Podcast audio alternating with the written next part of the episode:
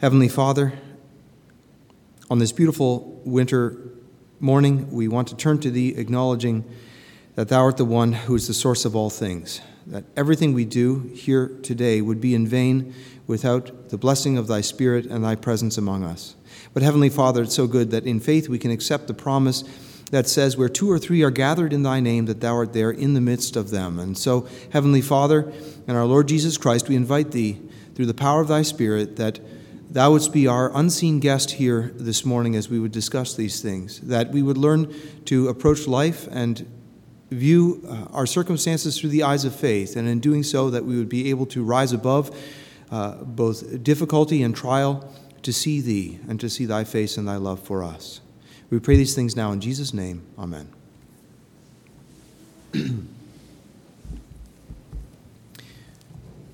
I didn't have anything particular premeditated this morning to speak on, and so my normal practice is simply to open the Word, and I actually did that in the bench here this morning, and the Lord laid a particular chapter on my heart.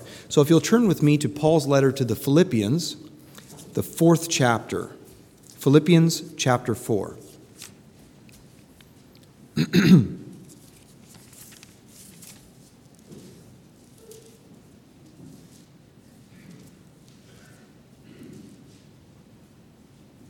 I'd like to begin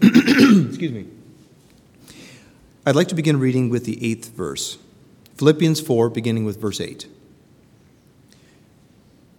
Finally, brethren, whatsoever things are true, whatsoever things are honest, whatsoever things are just, whatsoever things are pure, whatsoever things are lovely, whatsoever things are of good report, if there be any virtue and if there be any praise, think on these things.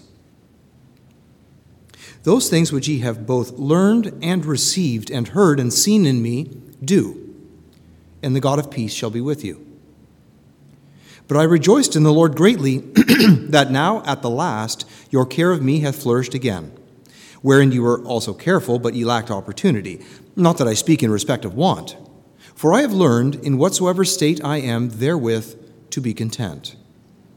I know both how to be abased, and I know how to abound. Everywhere and in all things I am instructed both to be full and to be hungry, both to abound and to suffer need. I can do all things through Christ, which strengtheneth me. Notwithstanding, ye have well done that ye did communicate with my affliction. Now ye Philippians know also that in the beginning of the gospel, when I departed from Macedonia, no church communicated with me as concerning giving and receiving, but ye only. For even in Thessalonica ye sent once and again unto my necessity, not because I desire a gift, but I desire fruit that may abound to your account. But I have all and abound.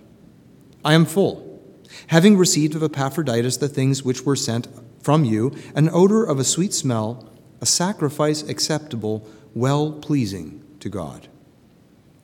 But my God shall supply all your need according to his riches in glory, by Christ Jesus. Now unto God and our Father be glory forever and ever. Amen. Salute every saint in Christ Jesus. The brethren which are with me greet you. All the saints salute you, chiefly they that are of Caesar's household. The grace of our Lord Jesus Christ be with you all. Amen. I've read to the end of the chapter. Let's bow for prayer.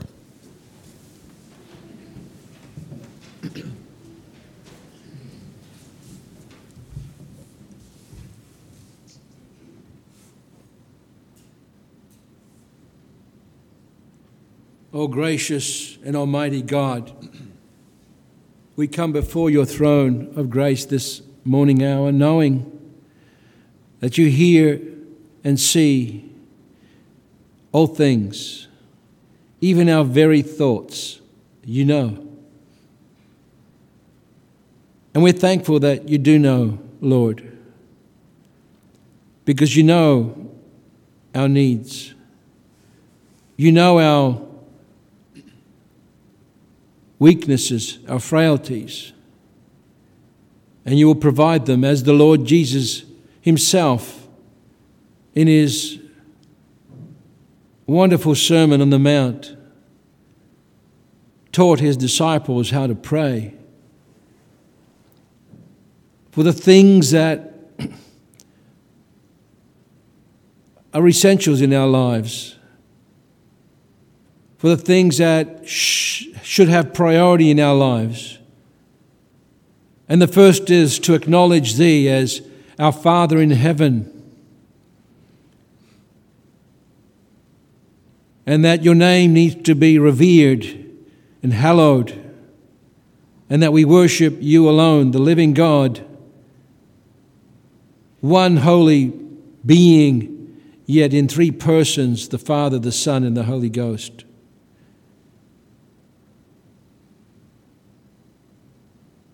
And then we pray for our physical needs. We have ample physical needs in this country. Our daily bread, our needful bread to sustain us physically. And even though our spirits may be willing, yet our flesh is weak in more ways than one.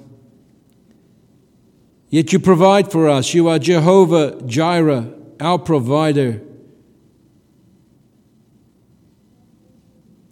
And we ask Thee, Lord, also to not allow any of the trials that become temptations for us, that they would lead us into sin. You have the power to overcome sin, to put to death sin in the mortal bodies, in the sense that we don't have to sin anymore because we have the resurrection power of the Lord Jesus Christ that has overcome death, sin, and hell. And through Your Holy Spirit, we have also been made alive and quickened to have power over sin, to be able to say no to sin, to flee from sin. Because You are holy, we need to be holy also.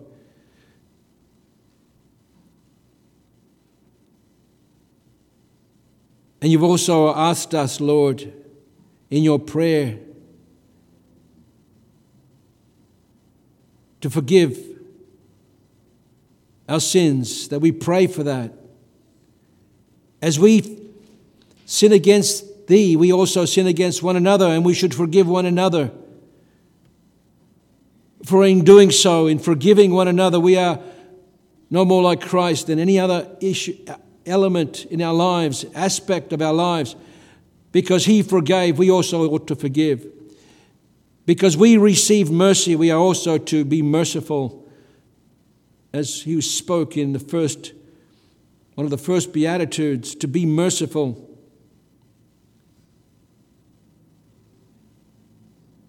Oh Lord, we pray that we can fulfill that high and heavenly calling, that we could be walking worthy of the Lord Jesus Christ. As He walked, we also should walk, following in the footsteps of the great rabbi, the great master. And we're thankful, Lord, for Your word, which grounds us,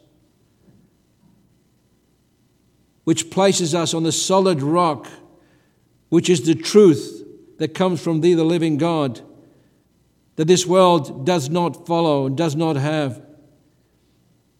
The truth is relative. The truth is formulated for their own certain circumstances, how they feel. But we know that Your truth is absolute and divine, and we have no fear of failure if we follow Your word, which lives and abides forever. As we bow before Thee this morning, we pray also for those that are not here, for those that are in great pain and suffering, whether it's physical, emotional, mental, and even spiritual. We pray, Lord, that You would visit them through closed doors, as You did the disciples in Your day, that You would convict, that You would inspire, that You would comfort, for Your word is powerful, more powerful and sharper than any two-edged sword, able to separate between soul and spirit, between joints and marrow. We pray that Your word would go forth this morning hour, that You'd give Now, dear brother, the utterance, the clarity of mind and the wisdom to speak, and that our hearts would be open to receive it in faith, in meekness. Father, we pray for the sick. We pray that you would comfort them and strengthen them through your word and through your Holy Spirit, who is the comforter, who is the strengthener. There are so many. We especially pray for Vasil Baranga, who's been dear to our hearts, who is faithfully attended with his wife to church meetings 4 hours away in summer and winter. Lord, we pray you touch his heart and that he'd hear his cry. Father, we pray that you'd also be with the small churches everywhere, in Regina, in Rodney, in Beverly Hills, in Northport. There are many that need strengthening and support, and we pray that you'd help those that are willing to go out and share the gifts that you've given them and the talents to support them. Father, we pray for those that are in war-torn countries. We see our brethren in Ukraine that had been faced with possible conscription to be drawn into a war that has already hundreds of thousands of lives that have been destroyed and perhaps not being able to hear the gospel of Christ or respond to the gospel of Christ even if they wanted to.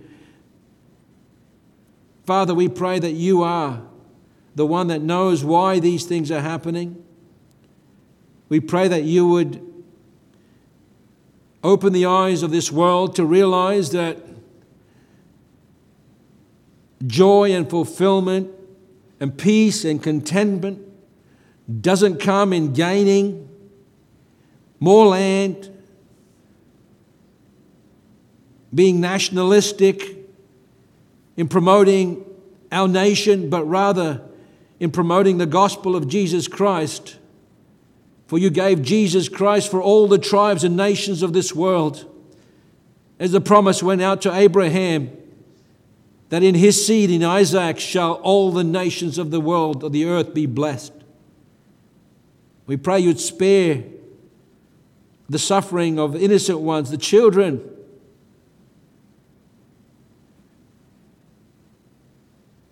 We pray that you would also open the eyes of the adults, of the parents, to see who is the true God, what you demand of them. Even Israel itself has forsaken the Messiah, the Christ who was Jewish by birth. They have forsaken him.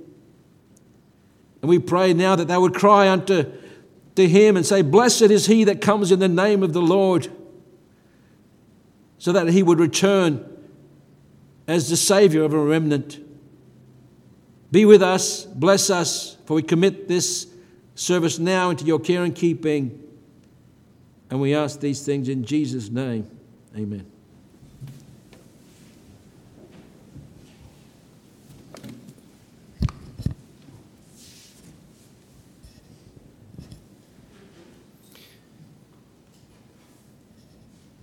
Many of you may have heard the popular quote of the German philosopher Karl Marx, who said, "Religion is the opiate of the people." An opiate is a painkiller. He had a very cynical attitude towards religion, and that attitude hasn't left us. I think in our increasingly secular society, many people view religion as a coping mechanism, a crutch, a psychological crutch for the difficulties of life.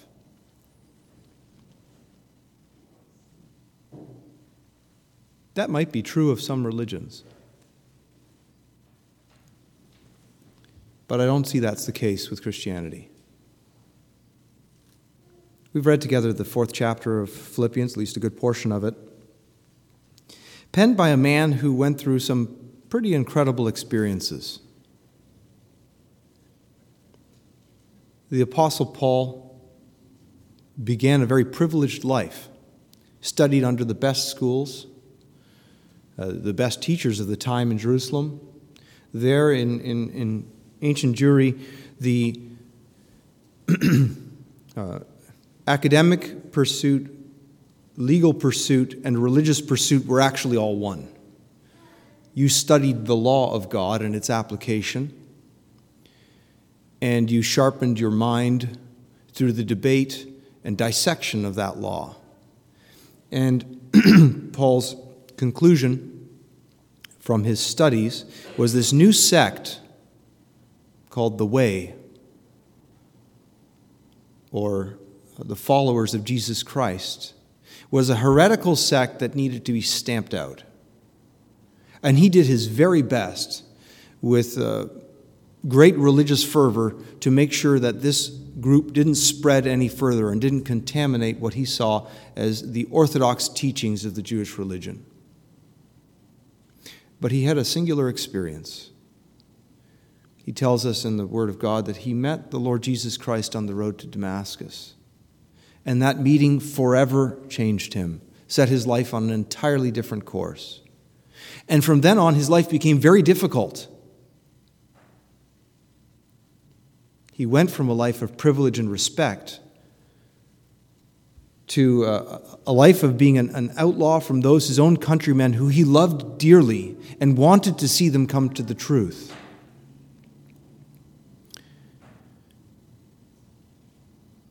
Have you ever had the experience of getting something wrong and telling other people about it, sure that you were right at the time, and then realizing afterwards, oh no, I had that completely backwards? And then there's the desire to go back and kind of make it right and say, well, I'm sorry, I was mistaken. I didn't realize something about that. Please don't spread that any further or try to correct. Well, with Paul, this was even more intense. He had given his word that had caused the death of those early Christians. It says when there was a case against them, he gave his voice against them. In fact, the first time we read about him in Scripture, he is keeping the garments of those who will be stoning the first martyr, Stephen. It says they laid their cloaks at the feet of a man named Saul. He realized his mistake, and as he began his new life in Christ, he felt crushed, I think, by the guilt of what he had done, realizing now the magnitude of his error. And the Lord gave a special word to him through Ananias, who was the one who baptized him up in Damascus. He said, "You go to Saul and baptize him, and tell him what great things he must suffer for my name's sake." You think, wow, what a lousy way to motivate somebody. That's not going to make it into any self-help book. Tell them that it's going to be really difficult and it's going to be really, really painful. But I think for Paul, that was actually a cloud with a silver lining, because he realized that through that suffering, he would be able to show the world how sincere he was about what his new discovery was, that he had been so wrong in the past, and now he had found the right way. And not only that, but that when he would one day meet those saints that he had given his word against and participated in their death, that he would be able to look them in the eye, saying, "I too also suffered for the cause of Christ." But suffering is not meritorious or beneficial in isolation. I don't think Paul liked suffering more than anybody else does. I don't like to suffer. I jokingly say that when it comes to my exercise philosophy, it's very simple. No pain, no pain. Don't do it. It's painful. I don't enjoy pain. But I have seen in my life that pain and difficulty is the way and the path to growth and to blessing and to progression. And for someone who consistently avoids pain, they will become stunted in other ways. If you go through life trying to avoid every painful circumstance, you will find you don't have much of a life. You're going to be seeking painkillers, a way to numb the pain. That's the path to things like substance abuse and addiction, to isolating yourself in entertainment and other forms of mental games. That's not reality. You're actually running from reality. You see, the Christian religion doesn't varnish over the difficulties in life, but it shows us through those difficulties that there is a redeeming factor and a path to personal growth and communion with the one who suffered in our place. We're not dealing with a remote God who's so far removed from our circumstances and maybe even, as in some other religions, would seem to mock our suffering. He suffered with us. In fact, he suffered more than any of us. But he endured that suffering because it says in the Scripture of the hope that was laid up for him. The expectation that the suffering that he was going through was a path to a better future. And that through suffering he would bring, it says, many sons to glory. Apostle Paul caught that vision. And so, though I believe at this time he was in a prison cell in Rome, he writes, "Rejoice in the Lord always, and again I say rejoice." And you think, is this man delusional? Shut up for 2 years in a prison back in Palestine. Now transferred to Rome, he had to make an appeal to Caesar, because if he knew that to go back to Jerusalem for a mock trial before his countrymen was to invite assassination. And so he says, I appeal to Caesar. And the Lord said, you've done the right thing. You're going to witness for me also in Rome. And so here he is in Rome. And in a prison cell in Rome, he says, "Rejoice in the Lord always, and again I say rejoice."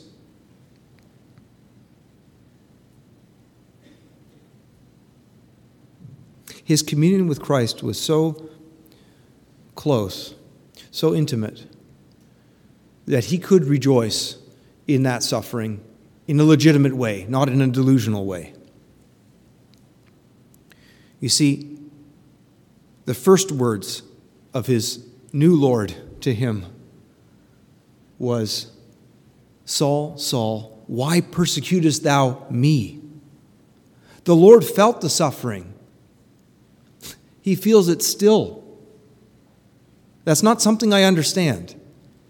So don't ask me to explain it to you. But it's something that really encourages my heart. You see, faith is not absent of reason. But faith goes beyond reason. And though I don't understand exactly how it is, how the Lord of glory could suffer still in heaven, it says that he does. And that's such an encouragement to me down here.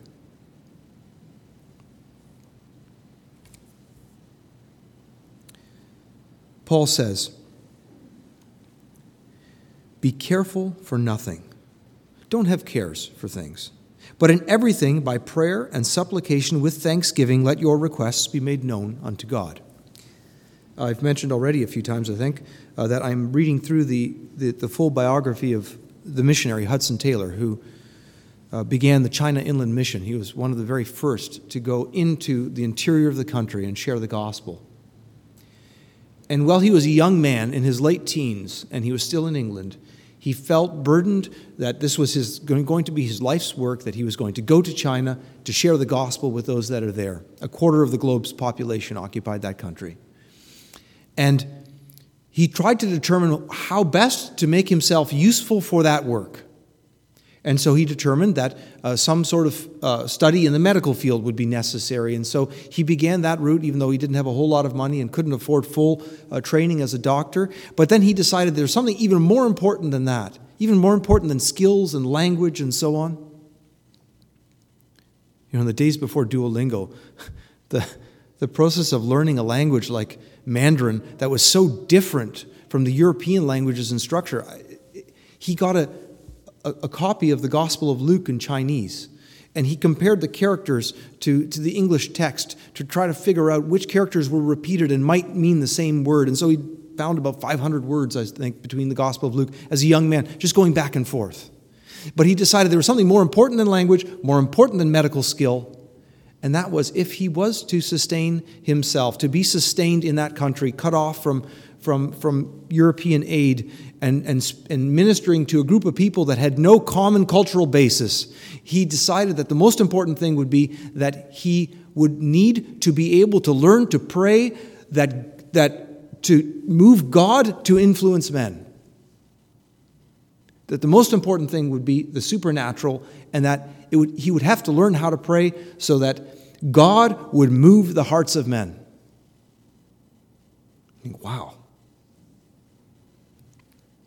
He realized it would be necessary for his financial needs, for his safety, and for the conversion of those he was speaking to.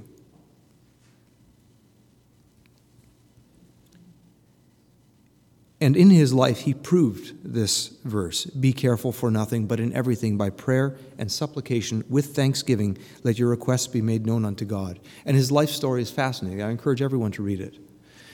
But it started with small things. In England, while he was still there, that he would not directly ask men for his needs, but he would petition his heavenly Father, who knew everything already. You know, I think this is something that if the Lord gives me ability and time, I'd like to preach perhaps a series of sermons on the attributes of God, because I think we have the wrong idea about God, and so often we pray wrong. God already knows. He knows what our needs are. We tell him nothing new in prayer. But prayer is an opportunity for us to calibrate our hearts, to realign them to God and to his purpose. And so that when we ask, our prayers have power. That's the key that both the Apostle Paul and Hudson Taylor have, and many saints, of course, between, have discovered. And the peace of God, which passeth all understanding, shall keep your hearts and minds through Christ Jesus. Now, this kind of sounds like pie in the sky by and by. Just do this and you'll have peace. Isn't that what everyone wants? Peace? The ability to cope with difficulties? Why is it then, if Karl Marx was right, why is it then that as our society has become increasingly secular, we've become increasingly anxious? And we have less of that peace, though our outward circumstances are arguably easier than any other previous century.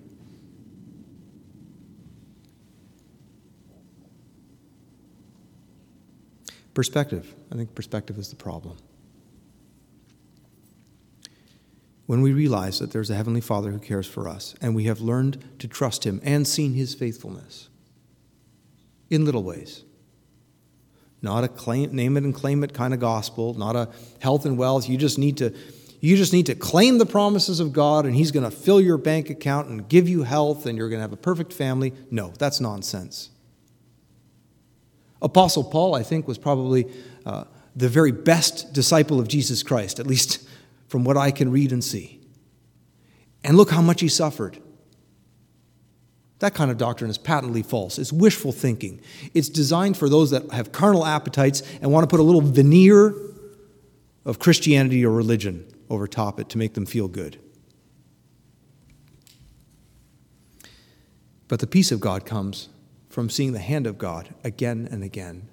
And you only see that, I think, when there is no other way. Faith is never a plan B.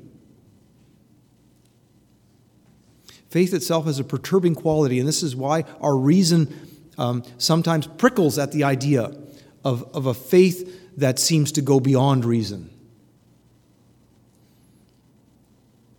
We would like to test things. We create a hypothesis, and then we design a test to test that hypothesis.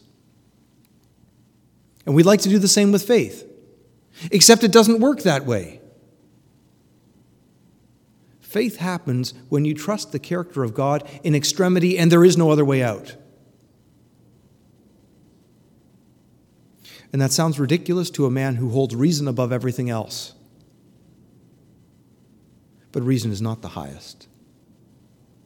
I think you'll find that yourself. Don't you realize that you're often mistaken? Don't you realize that you can't know everything? Don't you realize that it's very, very possible to base a whole chain of reasoning on a faulty premise, and you end up somewhere way in left field? How much do you trust your reason? For those that are willing to trust God, it's not that they need to abandon reason, but faith will take them beyond reason. And that becomes now the stability, the rock, the peace that this world is looking for. For those that are unwilling to make that step, God says, I can't do anything for you. Without faith, it is impossible to please God. He will not ask you to abandon your reason, but you cannot come to him by reason alone. It's impossible. I didn't make that rule. He did. But for those that have tested it and have found it to be true, oh, what blessing. In my own life, in small, limited ways, I don't suffer much. But in small ways, I've been able to test this. And what a blessing it is to know that I have a Father in heaven who loves me. And not only that, but I have a brother on the right hand of the Father who's interceding for me, who knows what it's like to suffer, who understands every problem before I even bring it to him, and who loves me and wants the best for me, and will never place suffering on me needlessly. There's always a purpose behind the suffering that he gives us. I don't always understand that. Paul didn't understand it. He had a thorn in the flesh, we read in Scripture, something that was really bothering him and was a hindrance to his work for the gospel. At least that's what he thought. And it says, he besought the Lord 3 times that he would remove it from him. Now remember, this is the man that healed other people miraculously. And yet he has this thing that won't go away. And then he realized the word from the Lord that came to him was, my grace is sufficient for thee. My grace is enough for you. My strength and my power is made perfect or complete or evident in your weakness. And Paul said, oh, okay. I understand now. It's better for me to have this suffering. That the best, the optimal course, the very best for me is to have this suffering now that seems so unpleasant because it's working for me a far more exceeding weight of glory, like he says in another place. That wasn't a limit of God's power that he didn't provide for that difficulty he was facing. That was actually a path to greater glory and greater power.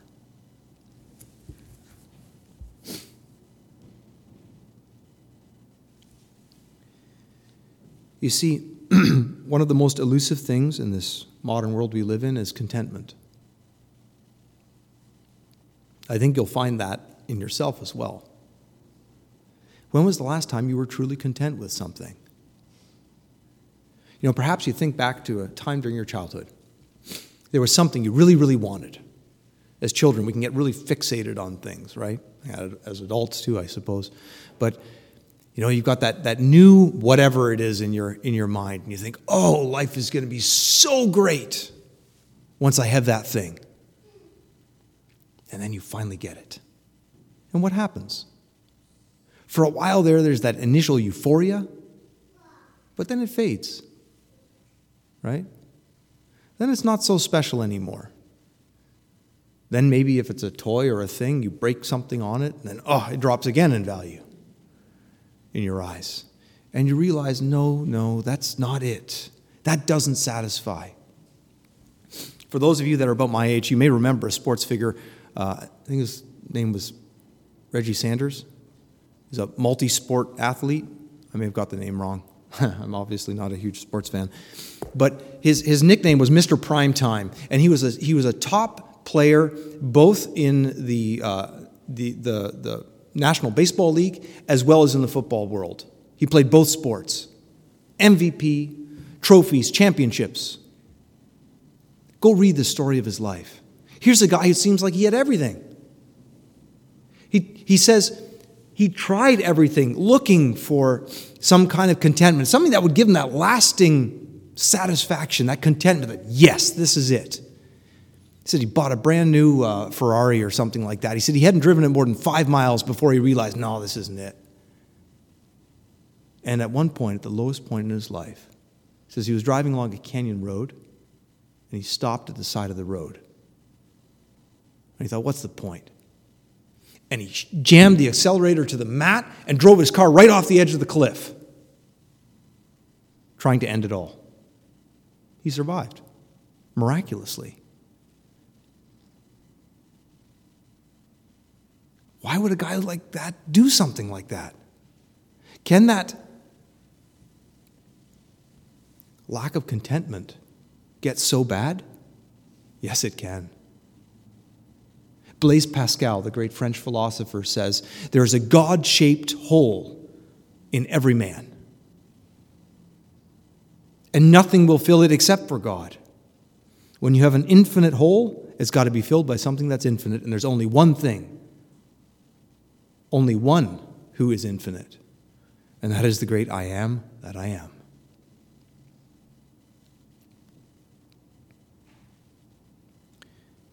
Paul, in his miserable circumstances, in the difficulties, in the pain, found something that so refreshed him and centered him that he needed nothing else. He said, I have the most important thing. Anything else is fine. It doesn't matter whether I lack or I've got plenty. The richest man is not the one who has the most, but needs the least. I've heard that quote before, and that's an interesting perspective. I like that. The one who has the thing of true value, everything else is of no account. So whether there's not enough, it seems, or plenty, so that it's running over, neither really change the equation.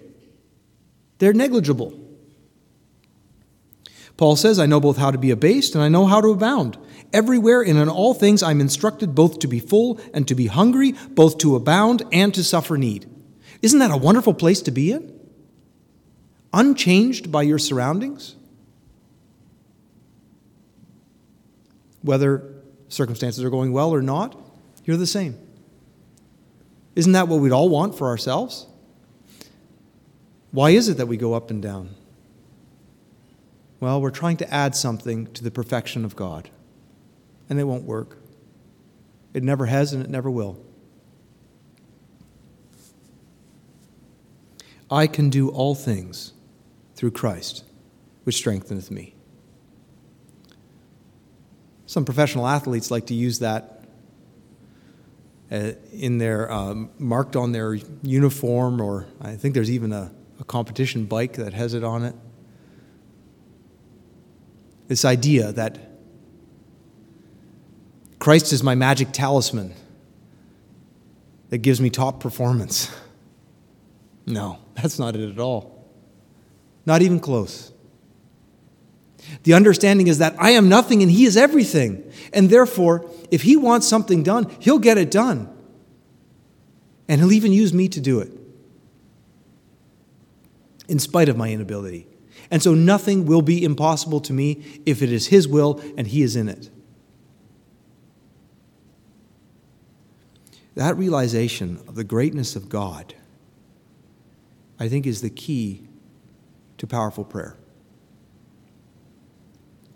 The right understanding of who God is, that He can do all things and that I am nothing, then I only need to ask according to His will. And if it is His will, it will come to pass. And if not, maybe I need to rethink it. Or maybe I just need to pray some more. Maybe there's something in me that still has to come out. Some little imperfection that's going to get in the way of the final result. And God says, no, no, no, I'm not quite done with you yet on this score. There's something else. There's still a flaw that's going to need to come out through this experience.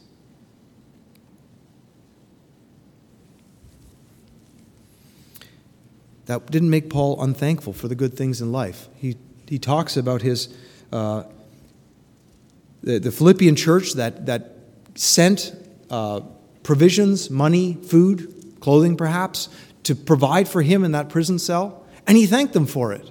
But he realized who was giving it to him, and so he could do both without any contradiction. He could both thank the Lord for providing exactly what he needed, and he could also thank the Philippians for being the ones who are the instruments of God in doing that. When we look at life and say, well, good things come from God, and bad things or suffering must come from the devil, you've got the wrong idea about God. Your idea about God is not big enough. God is able to use every circumstance. He's even able to use the devil to accomplish his will. And ultimately, one day we will see it. We sang together in hymn number 311. One day we shall see it clearly. We'll be able to look back and go, oh, that's why he did that. That's why this had to happen. This looked so bad at the time. But now I see how necessary it was. But my God shall supply all your need according to his riches in glory by Christ Jesus. You see, when the focus is taken off of ourselves, we can see this the way Paul did. Paul is concerned with the needs of the Philippians. He said, God's going to supply everything you need. What about his needs? He's a prisoner in a cell. Can't seem to get much lower than that with the prospect of a death sentence hanging over his head. Being eaten by lions doesn't sound like a great way to go, in my opinion. But he's concerned with the needs of others. And that, I think, is the foundation for contentment. The focus always is outside of ourselves. The irony is, when we try to please ourselves and do what we think is best for ourselves, we end up miserable. When our focus shifts to God, he puts everything else in order. And then we can see also the needs of others and can joyfully supply.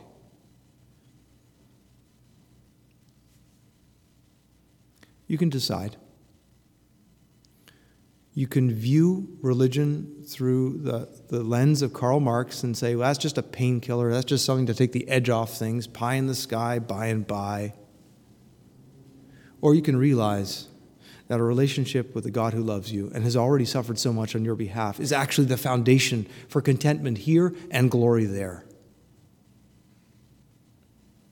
It's a matter of perspective. What are you going to lean on? The purely naturalistic worldview is pretty depressing. Follow it to its logical conclusion. But the way that Paul, Christ before him, of course, but Paul points as well, is the path not only to contentment here, but glory there. And one day, you know, people say things like, oh, I can't live like this for the rest of my life. This isn't the rest of your life. This is only the beginning. The short opening act in what will be an eternal existence. We don't cease to exist. But God, in his will and mercy, has decided that he has extended the offer to us and given us a will that we can exercise, that we can choose where we would like to spend that rest of your life. Choose wisely.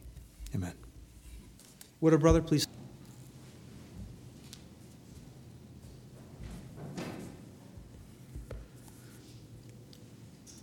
When...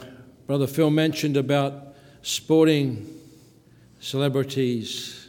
It immediately perks up my interest, being raised in Australian sports. And I've preached many times and mentioned many times over this pulpit about one particular individual that did go to China. And this year is the 100th anniversary of his Olympic Games feat in Paris, France. where he couldn't run because of his convictions. He couldn't run in a heat that would probably have given him the 100-meter gold medal, but he refused because he believed he needed to be in the Lord's house on the Lord's day. Eric Liddell, his name. And though he didn't win that, because he never entered that, he entered the 400 meters, which he never had really run before, and he won it by a good 5 meters. His name was Eric Liddell, and they made a movie about him called The Chariots of Fire, probably after the biblical story of Elijah being carried away in chariots of fire to the courts of glory. And also, if you remember, he didn't stay behind for the accolades when, superstars come home from the Super Bowl or wherever. They have this big parade down the center street of the main city, and then streamers and all kinds of celebrations. He didn't stay long. That was his last Olympic Games. He went to China because he felt that's the Lord calling him to go there.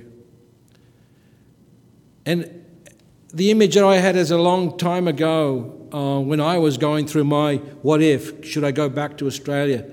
The image that came to my mind, and I even talked about and preached about, was every single person, no matter how many trophies you accumulate, no matter how many magazines you're in, no matter how popular, no matter how much money you get from what you're doing, the thought was all your trophies and all your fame and all your magazines and everything, you can just lay that on top of your grave, and who's going to come and look at that when you're dead? Who's going to even come to tip their hat? It will all rot, and everybody is on the same plane, if you will, in the sense that they will all die, they will all be 6 foot under, and what will the world think of you then? Oh, they may mention you. Oh, he was the greatest. But what does it mean to God? What does it mean to your eternal soul? Big difference. And we had some very appropriate hymns, but one hymn that came to my mind when I was contemplating this, what was being preached in the chapter that we came on, is hymn number 58. I'd just like to read 3 verses and then I'll close. Hymn number 58 says, verse 1, "How bright is the Christian's most own innermost living, although from without it no beauty may show. Rich gifts from their King they are daily receiving, an indwelling strength that the worldling may know, that no worldling may know. What no one revealeth and nobody feeleth, upon their enlightened minds grace is bestowing, and in them a dignity godly is showing. Though outwardly they may seem poor and rejected, the joy of the anguish, the scorn of the world, yet inwardly they are the glorious elected, Christ's jewel, his crown, and his banner unfurled." And that's also in the book of Philippians chapter 3. That here now engages to serve the great King, who is star of the morning, who then with his righteousness true is adorning. Verse 5, "As pilgrims they journey, their home is in heaven. Without any strength, they protect the whole world." They protect the whole... Christians protect the whole world. How? They are the salt of the earth. They're minimizing the rot and the corruption of this earth. They are the salt of the earth. They share the true peace, though the world is war-riven. They are the most poor, yet they never have dearth. They stand here in sorrow, yet joy in yon morrow.